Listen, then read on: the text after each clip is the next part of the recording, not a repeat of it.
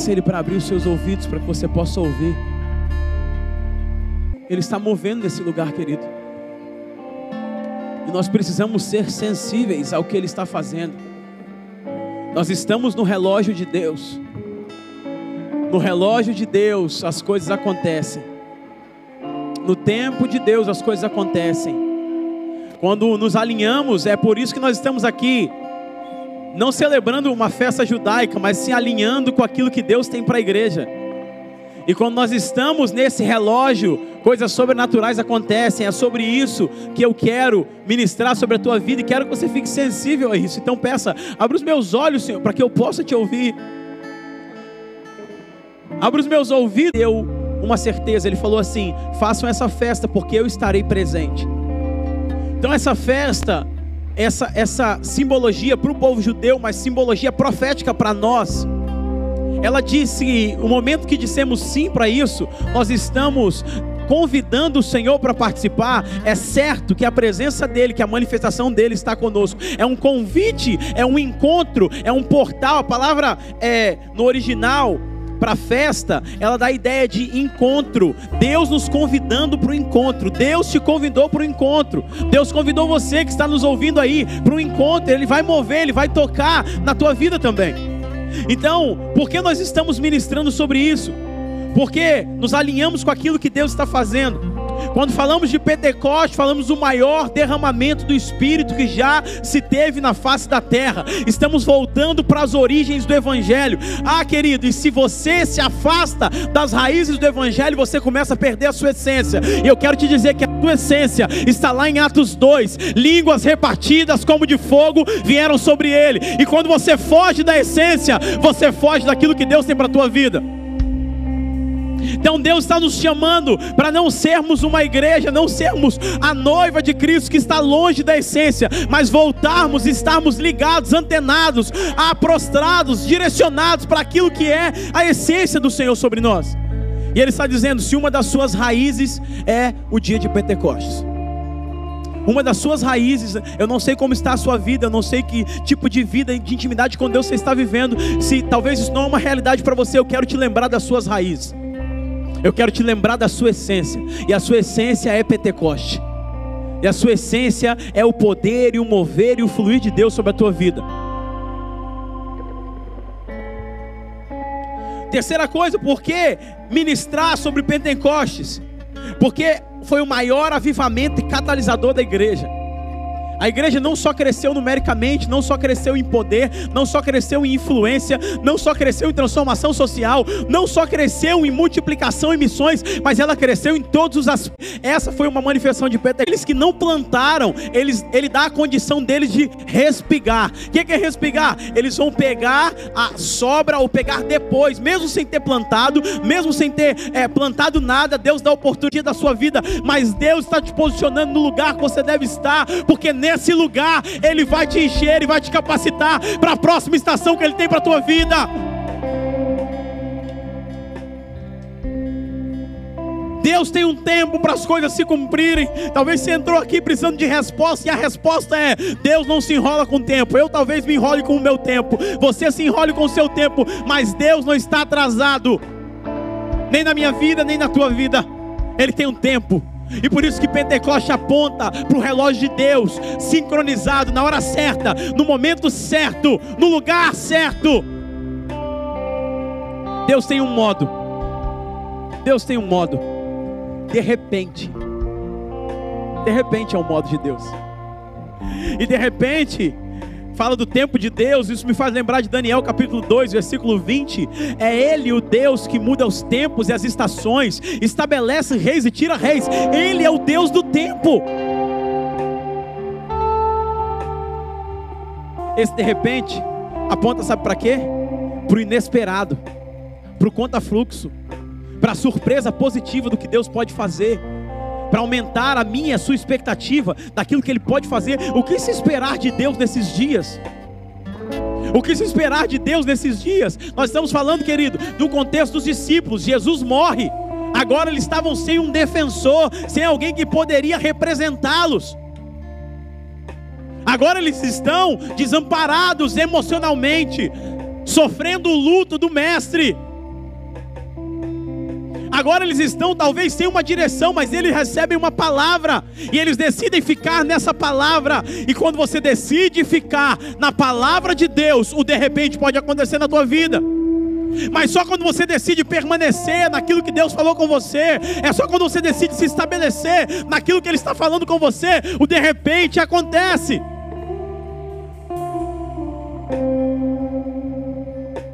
E de repente, o de repente de Deus vai nos fazer permanecer focado o tempo todo. Eles ficam focados, os 120, aproximadamente sete dias. Por que sete dias? A Bíblia fala em Atos capítulo 1 que Jesus ficou 40 dias ensinando sobre o reino de Deus. Só que ele morre na sexta-feira, ressuscita no domingo. Quantos dias? Três.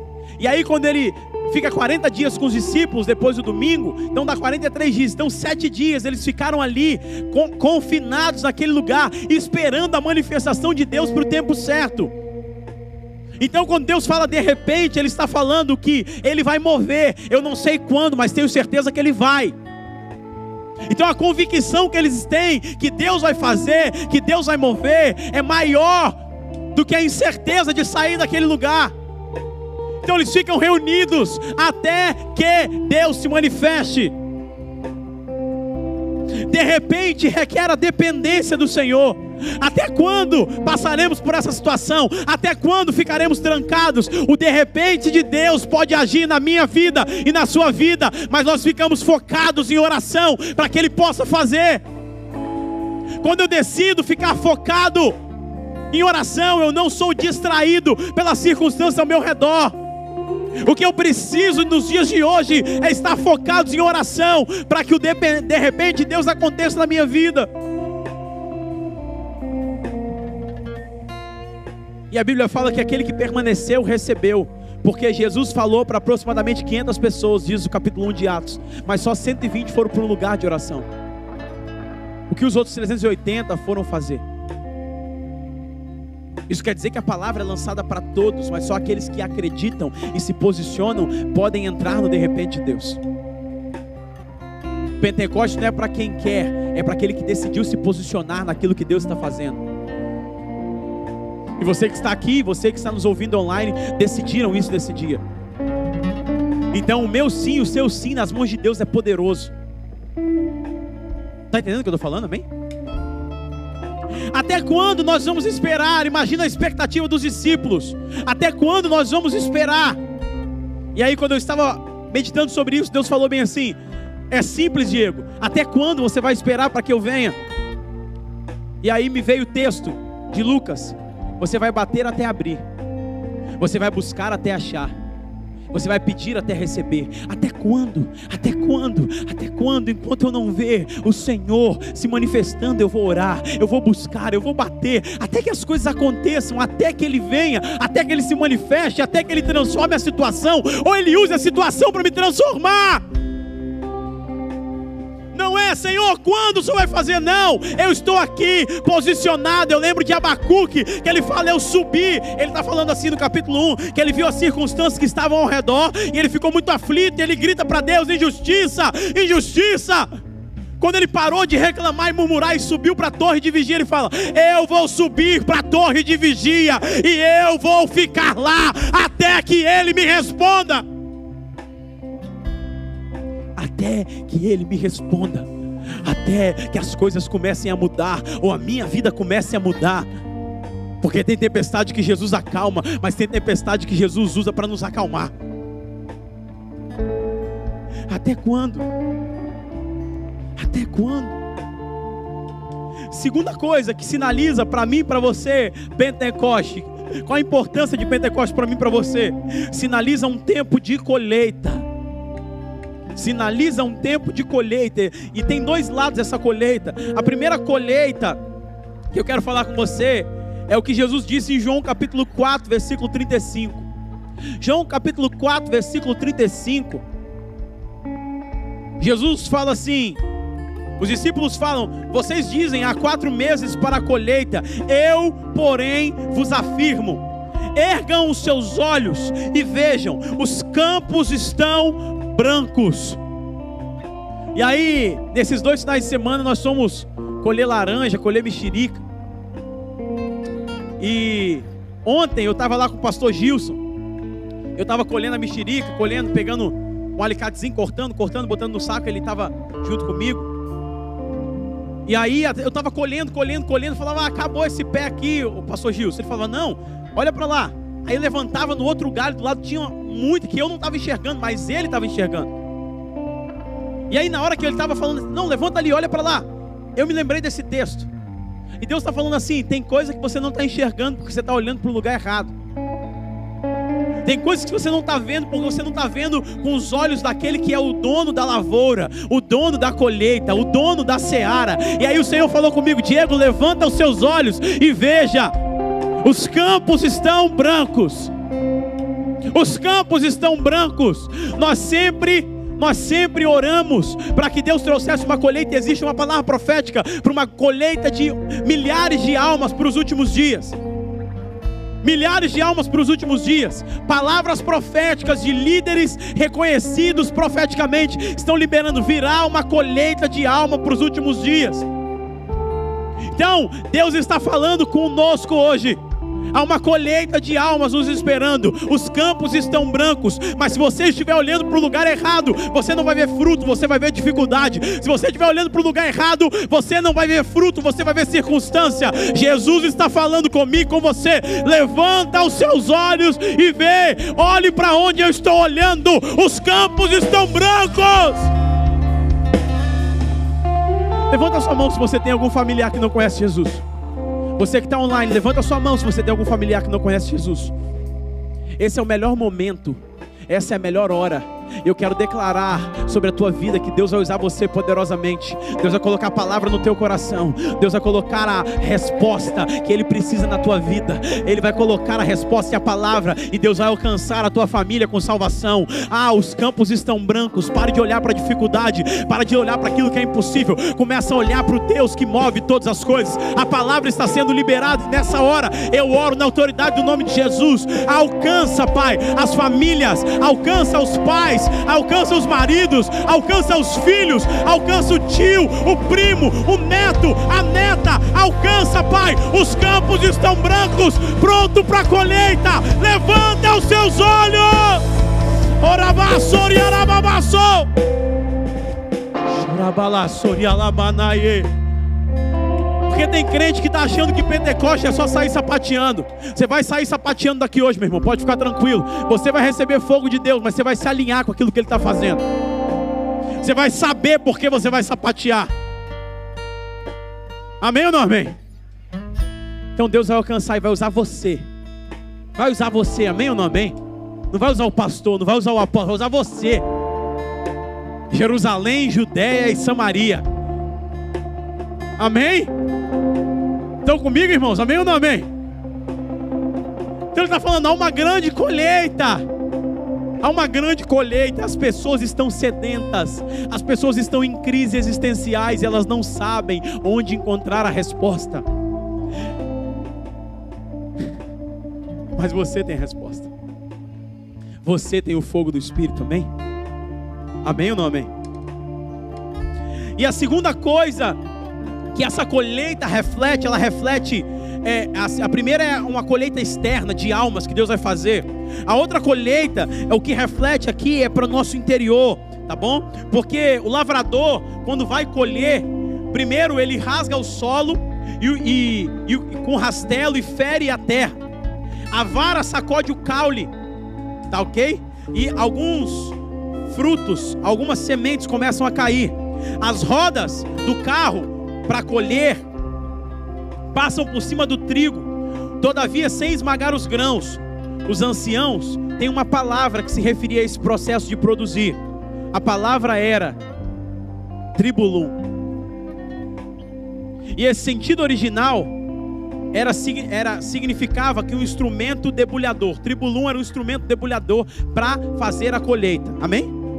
Só que a mesma palavra se origina da palavra tribulação.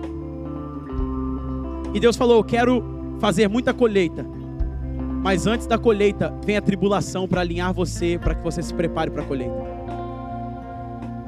Como diria o apóstolo Zeni, o amém diminuiu. Por quê? Porque Deus quer nos alinhar para depois nos fazer colher. E alguns, é o que ele falou, alguns vão simplesmente ao balançar do rastel vão cair, mas outros precisam de um vento mais forte para poder sacudir para que possa dar fruto. Está entendendo o que eu estou falando? E a mesma palavra que o instrumento para a colheita tribulum é da origem que vem a palavra tribulação. Por isso que Tiago fala: não fiquem alegres pela tribulação que você passa. Porque a tribulação que você passa, ela vai produzir em você uma grande colheita.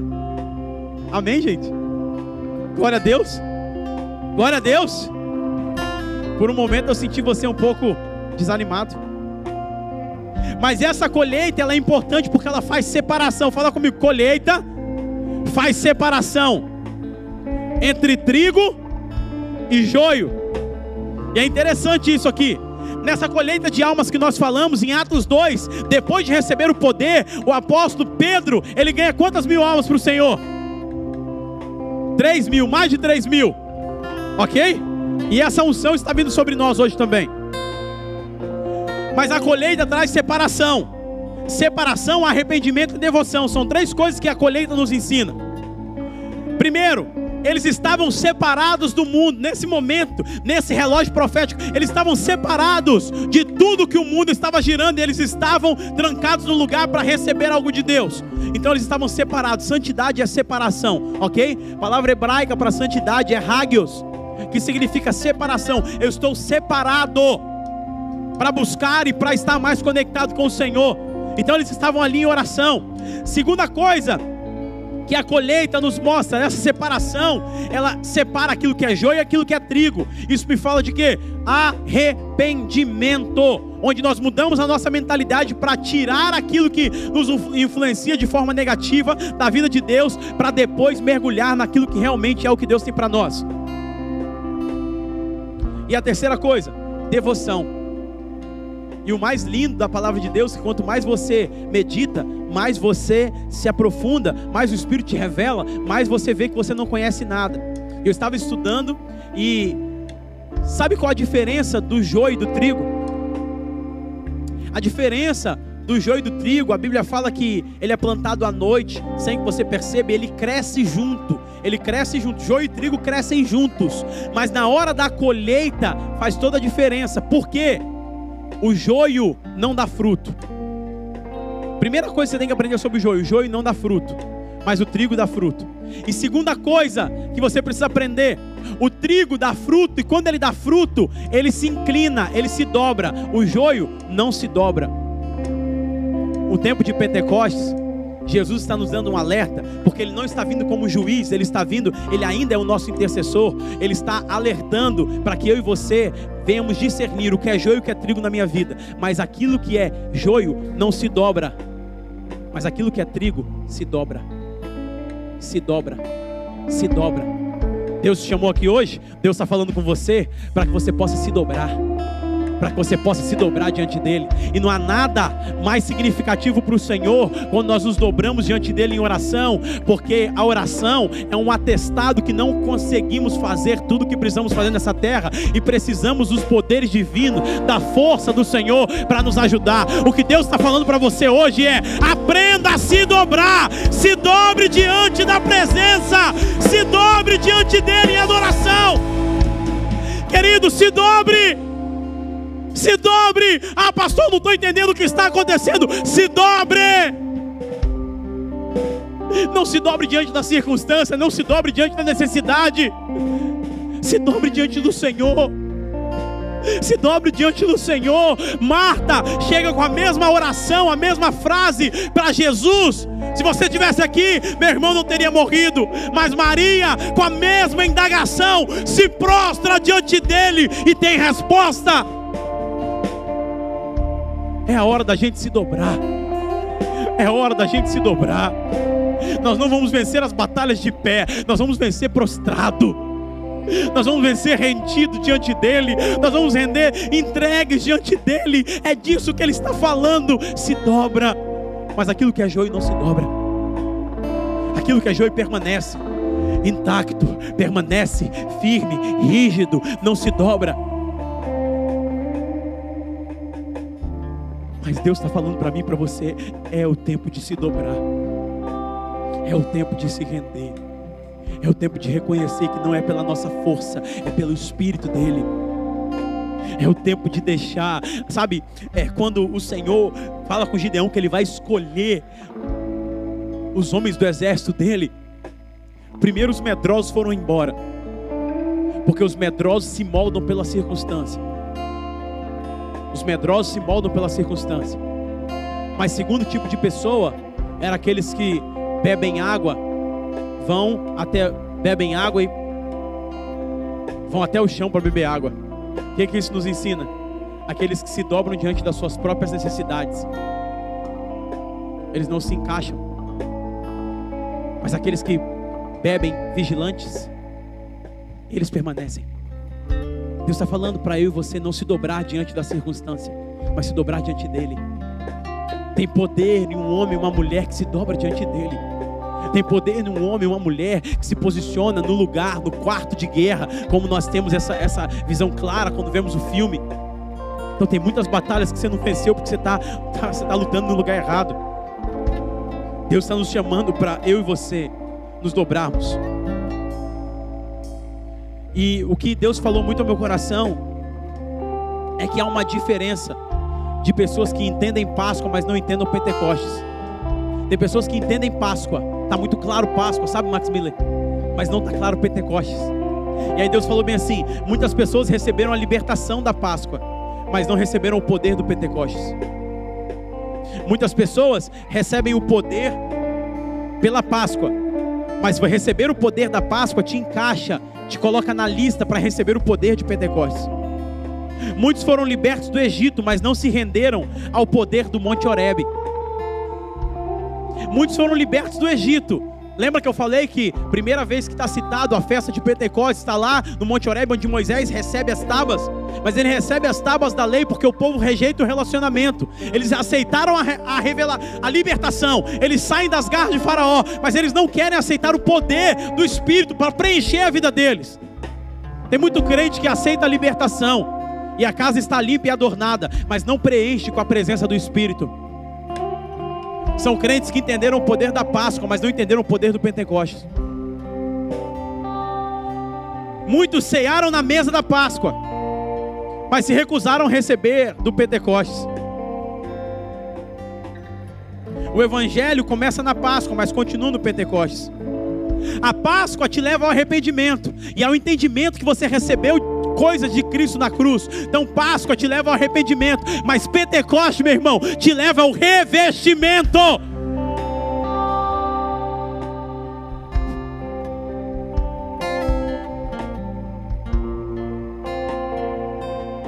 Uma fala de mergulhar na natureza de Cristo e acessar o que Ele tem para nós. Outra fala de entrar no tempo do Espírito. Páscoa fala de receber Cristo e ter a transformação como Senhor, Salvador, ressurreto, que venceu a morte e o pecado, mas quando você entra em Pentecostes, você está aceitando o poder do Espírito na tua vida. Tem muitos cristãos que pararam na Páscoa. Mas hoje Deus quer te revelar como Pentecostes para você. E aí eu quero, para a gente partir para um tempo de oração. A Bíblia fala que o Espírito no princípio se movia sobre a face das águas. Ele estava ali, onde era causa a palavra. Não tinha nada com forma e ele governava sobre o caos. Primeira coisa que nós aprendemos sobre o Espírito, ele é habilidoso naquilo que é caos na minha vida e na sua vida. Outra coisa, o Espírito Santo estava ali, ele pairava, ele estava sobre. E é assim que ele ficou sobre muitos homens no Antigo Testamento. Ele estava sobre, ele não estava dentro ele pairava, mas ele não permanecia. Mas quando Deus quis criar o homem, ele tira dele o seu próprio espírito e dá para o homem. Aqui, Adão é o modelo, é o arquétipo de que Deus queria que eu e você vivêssemos dentro, com a presença, com o Cristo, o Senhor habitando, o Espírito habitando em nós. Adão peca, é retirado desse lugar, e a partir de agora Deus cria um plano Deus coloca um alinhamento, um desdobramento por toda a palavra. E ele começa a se manifestar de forma progressiva, que a teologia chama. E o Espírito Santo vem sobre pessoas específicas, reis, sacerdotes, profetas, juízes. Em cada manifestação, ele vai colocando pessoas cheias do Espírito. Ou seja, ele vinha e atuava, se movia. Então, o poder do Espírito Santo, olha o que o poder do Espírito Santo faz e fazia na vida de homens no Antigo Testamento. Ele fazia de uma queixada de jumento virar uma arma de guerra, a ponto de derrotar mais de mil homens. Ele fez um pedaço de madeira dividir o mar vermelho na mão de Moisés. Ele fez um homem chegar à beira do Rio Jordão e gritar assim: Machado, jogando a sua capa, flutue e as leis da física não puderam conter o poder do Espírito Santo que havia sobre a vida do profeta Eliseu. Ele deu criatividade para artesão como Bezalel fazer o design de interiores do tabernáculo e criar peças que o ser humano nunca tinha visto. Ele deu sabedoria quando veio sobre Salomão, para que ele pudesse governar e ser o rei mais rico que já pisou na face da terra. Ele deu habilidade para Davi tocar harpa e libertar reis de uma forma sobrenatural. Ele vinha sobre Davi, Davi tocava harpa e Saul começava a rosnar e ser liberto de poderes malignos. Ele fez Davi entender o poder da guerra. Ele fez Davi entender o poder da guerra, que o poder da guerra estava na presença. E Davi não perdia a batalha porque aprendeu a colocar a presença do Espírito Santo na frente de tudo. Ele deu autoridade para Elias quando vinha sobre Elias para confrontar reis, posições de governo, para que fogo do céu viesse e consumisse. Ele deu capacidade para José administrar riquezas no meio da crise. O Espírito veio sobre ele e agora ele não só sapateava, mas ele tinha capacidade de administrar recursos no meio da crise. Ele veio sobre Daniel na Babilônia e ele deu força, ele deu coragem para Daniel não se dobrar diante das pressões sociais e deu a ele discernimento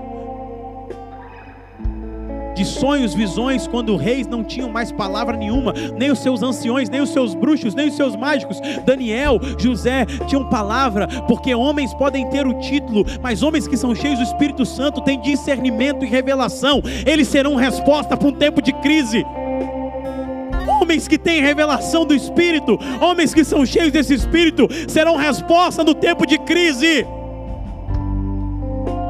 Você pode ser resposta no tempo de crise.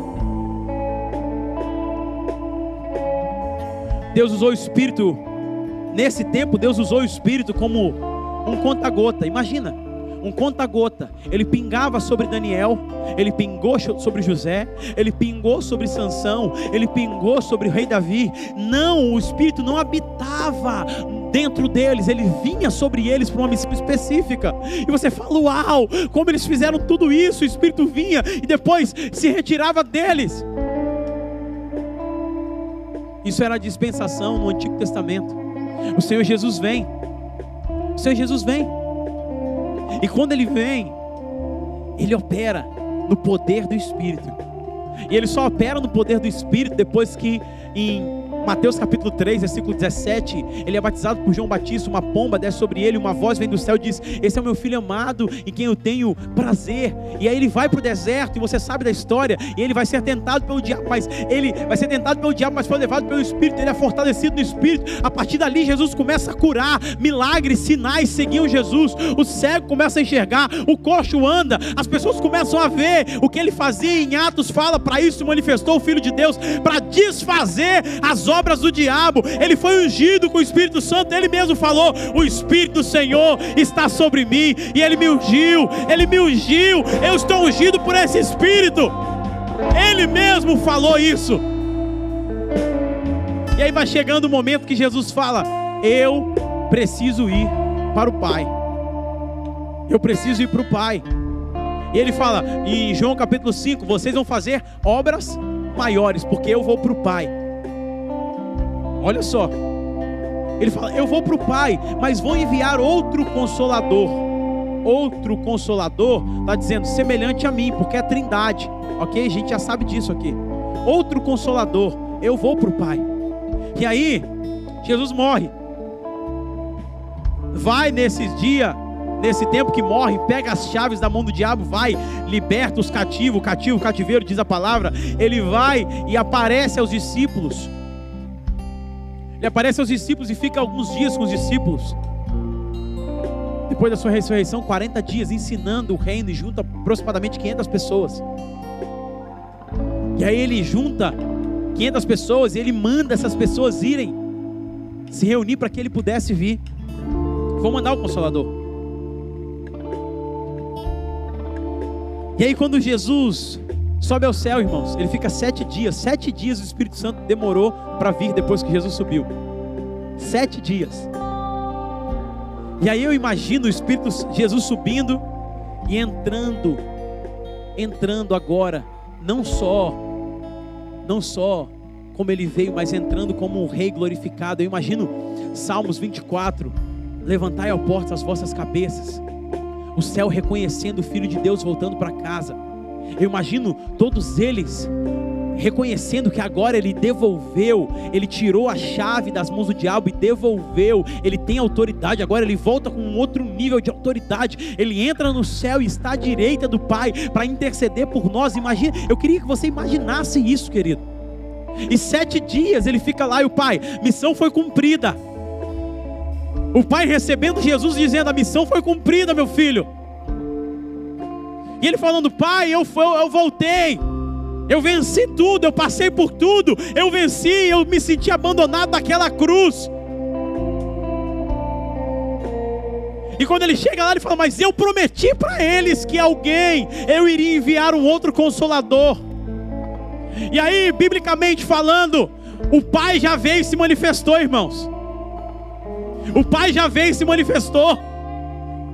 Teve várias manifestações do Pai no Antigo Testamento, com Moisés, com Abraão, com Isaac. O Pai já se manifestou com Davi. O Pai já se manifestou com os profetas. Jesus volta e fala: Pai, eu já fui no meio deles, habitei no meio deles. E ele fala: Mas ainda não acabou. Tem uma pessoa que nós vamos enviar agora. Ele é sensível, mas ele vai capacitar a igreja para viver o maior poder que ela pode viver.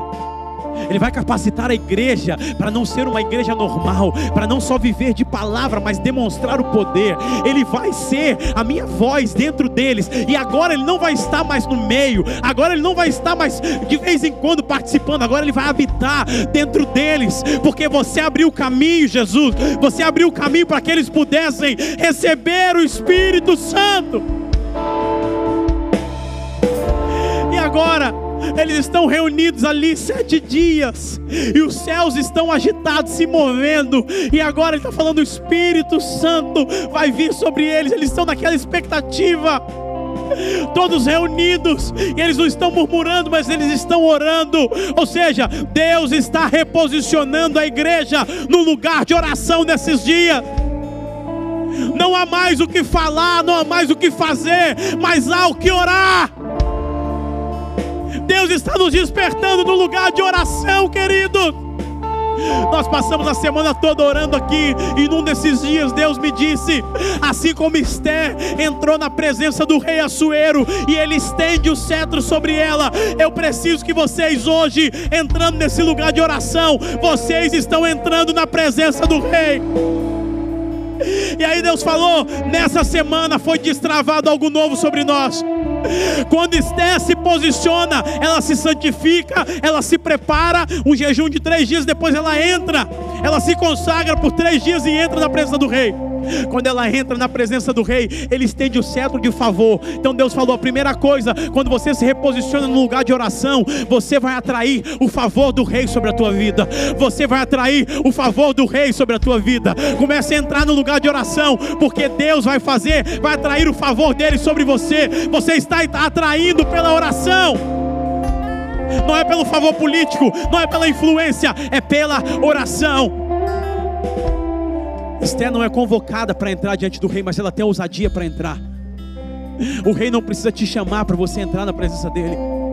E quando ela entra, ela entra diante do rei, o rei estende o cetro e fala assim: pode pedir até metade do reino, pode pedir até metade do reino. Quando você se alinha no lugar de oração, Deus viu que o seu coração foi recalibrado pela presença dEle, então Ele te dá liberdade para pedir em nome dEle, porque o seu coração está alinhado com a vontade dEle. Você não vai pedir o que não está alinhado com Ele, então Ele permite, pode pedir. Então eu quero declarar sobre a tua vida e sobre nós como igreja. Nós estamos entrando num tempo de favor nós nos posicionamos em oração, estamos entrando num tempo de favor. O cetro do rei está estendido sobre nós. O cetro do rei está estendido sobre nós. Aí Diego, Deus falou comigo, Diego, outra coisa vai acontecer nesse alinhamento de oração. Nesse alinhamento de oração, outra coisa vai acontecer. E Deus me lembrou de Atos 16. Em Atos 16, Paulo está indo para o lugar de oração. Paulo está indo para o lugar de oração. Uma mulher tenta interpelá-lo dizendo que ele é um homem de Deus. E todos os dias ela fala isso, ela fala isso, ela fala isso, e aí ele está quase convencido. Mas quando ele está no lugar de oração, ele ganha discernimento. Uma chave que não se ganha com estudo, uma chave que não se ganha com conhecimento humano, uma chave que não se ganha por, por experiência dos outros, uma chave que só se ganha quando se tem um lugar de oração. E Deus está falando: Eu não vos deixarei enganado, porque vocês têm um lugar de oração.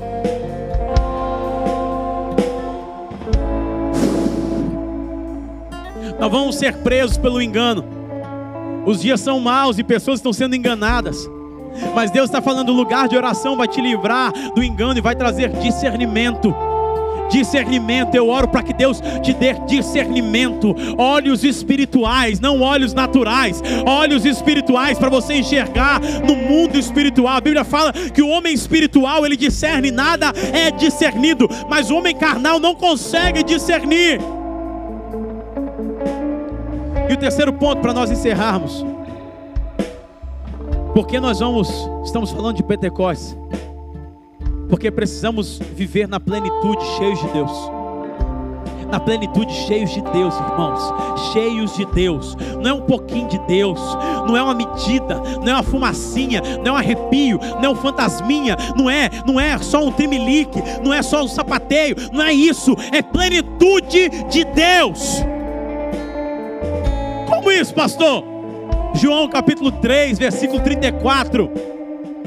Porque o enviado de Deus fala as palavras de Deus. Porque Deus não dá o seu espírito por medida.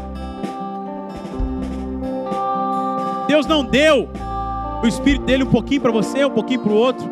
Deus deu por completo, irmãos. Não é por medida, é por completo.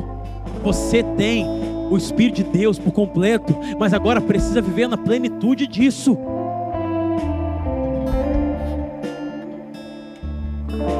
Porque disse em Joel capítulo 2, versículo 28, eu vou derramar o meu espírito sobre todos vocês, todos vocês, todas, toda a carne, seus filhos profetizarão, os seus idosos sonharão, os jovens terão visões, seu servo, a sua serva, o Senhor, todo mundo vai receber desse Espírito, não é hoje exclusividade. Não podemos nos contentar e viver com o tanque pela metade. Não podemos nos contentar e viver com um pouquinho de Deus. Não podemos viver de depósito das experiências passadas. Precisamos estar plenos, cheios. E ao cumprir-se esse dia, veio do céu um grande ruído, como um vento impetuoso encheu toda a casa e todos que estavam assentados começaram a falar em línguas, línguas de fogo, eles receberam. Todos ficaram cheios do Espírito Santo e começaram a falar em outras línguas. Veio o som do céu, querido. Existe um som do céu sendo liberado sobre nós hoje aqui. Existe um som sendo liberado sobre a tua vida, e esse som vai romper com esse lugar de inércia espiritual, para você viver o poder do Espírito Santo na plenitude. Línguas de fogo. Então, quando o Espírito Santo veio sobre ele, quando o Espírito Santo vem sobre você e ele se manifesta, te reveste, a indiferença é quebrada. Você se conecta com o céu, te coloca em movimento. Eu não conheço uma pessoa cheia do Espírito de Deus que não está em movimento com aquilo que Deus está fazendo. Eu não conheço uma pessoa que se diz cheia de Deus e não está se movimentando naquilo que Deus está fazendo. Outra coisa, eu não conheço uma pessoa que é cheia do Espírito de Deus que não tem história para contar com Ele. Ela te coloca em movimento, eles estão trancados. Mas quando o Espírito vem sobre eles, eles se movem. E a palavra diz: os sinais seguem aos que creem. Se segue, meu irmão, é porque você está se movendo. Se segue, não é porque você está parado. Porque quem está cheio do Espírito está em constante movimento naquilo que Deus está fazendo. Ah, quando o Espírito vem sobre você, ele quebra a sua zona de conforto. Ele te leva para cumprir a missão. Por isso que eu falei, não é só sobre manifestações espirituais, é sobre o cumprimento de uma missão. São ferramentas para cumprir a missão. É só simplesmente para sentir a presença. Gente, irmãos, eu sou do fogo de Deus, mas eu entendo que as manifestações provocadas de Deus em mim é para derramar em outro. Te capacita para o sobrenatural. Pedro não falava com ninguém, estava fugindo de Jesus, estava negando Jesus, mas quando o Espírito vem, o cara prega, irmão, prega numa autoridade, prega no poder de Deus. Ele prega sem medo dos fariseus, ele prega para muitas pessoas e alcança 3 mil pessoas. Não basta dizer que é cheio do Espírito Santo, tem que testemunhar dele não é só para a gente sentir, é para a gente manifestar. Ele coloca em seus lábios a grandeza de Deus. A Bíblia fala que naquele momento, na festa, era um lugar estratégico, porque Jerusalém era um canal e todas as nações passavam por ali, todos os povos estavam ali. Então, eles falavam, ouviam nas mesmas, na mesma língua, na sua língua. Quando eles receberam, foram cheios de Deus. Sabe o que aconteceu? Eles se comunicaram e as pessoas entenderam. Eles eram entendidos no que estavam comunicando.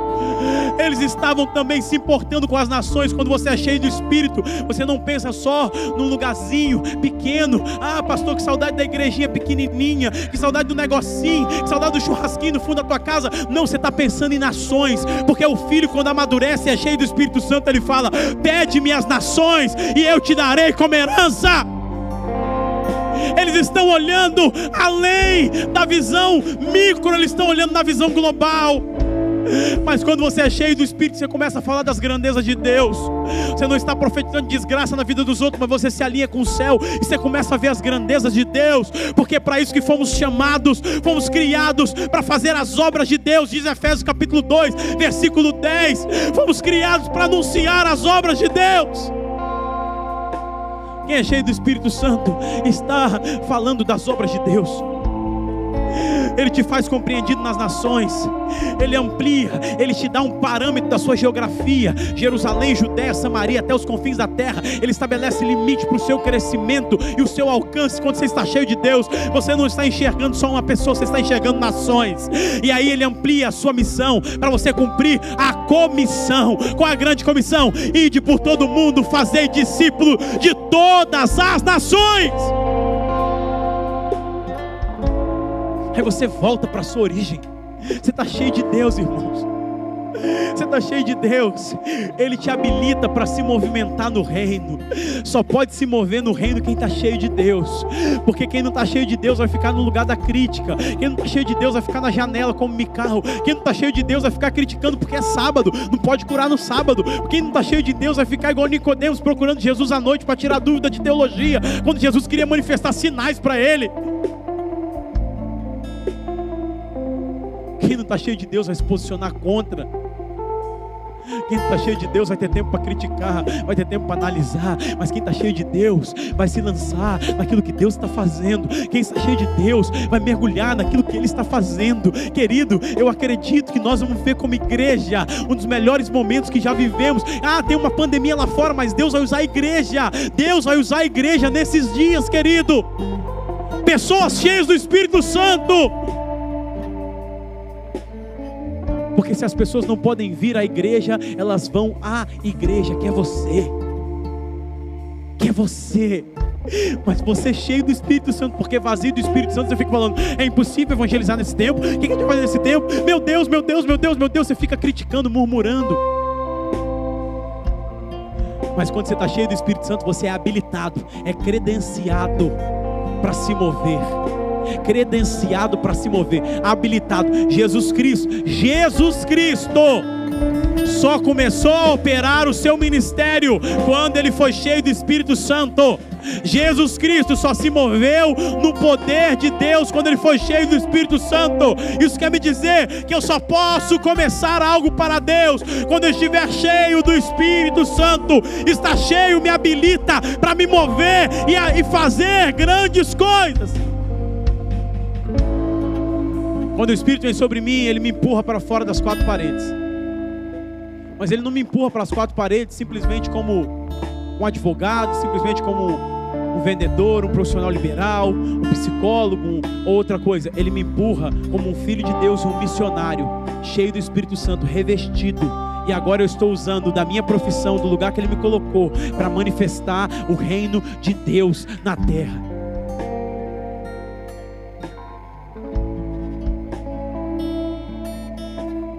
Quando o Espírito vem sobre mim, ele me incendeia. Ele me incendeia.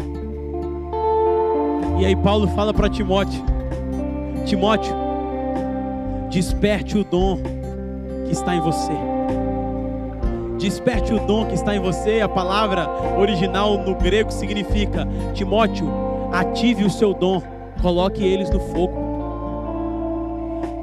A palavra fala em 1 Tessalonicenses capítulo 5, versículo 19. Ela fala: "Não extingais o espírito". E esse verbo só é usado para apagar fogo. Então, o Espírito Santo é um fogo que quer acender em mim e em você. João falou: Eu venho e vos batizo com água, mas virá aquele que te batizará com o Espírito Santo e com fogo. Nós já estudamos sobre isso. O Espírito, ele habita em você no dia que você confessou Jesus Cristo como seu Senhor e Salvador. Mas o fogo de Deus só vem como você, sobre você quando você reconhece que ele quer te revestir de poder e de autoridade. Então hoje é o dia dele te revestir de poder e de autoridade. Hoje é o dia dele derramar sobre você um poder sobrenatural. Hoje é o dia, você que está ouvindo aqui essa palavra, hoje é o dia dele ativar você de forma sobrenatural. E quando ele ativar você, os seus medos vão embora. Quando ele ativar você, a sua vida não será mais a mesma. Quando ele ativar você, você não vai estar preocupado mais com o status quo. Você vai estar fazendo a vontade dele. E vai se lançar diante da presença dele. Fica de pé no seu lugar.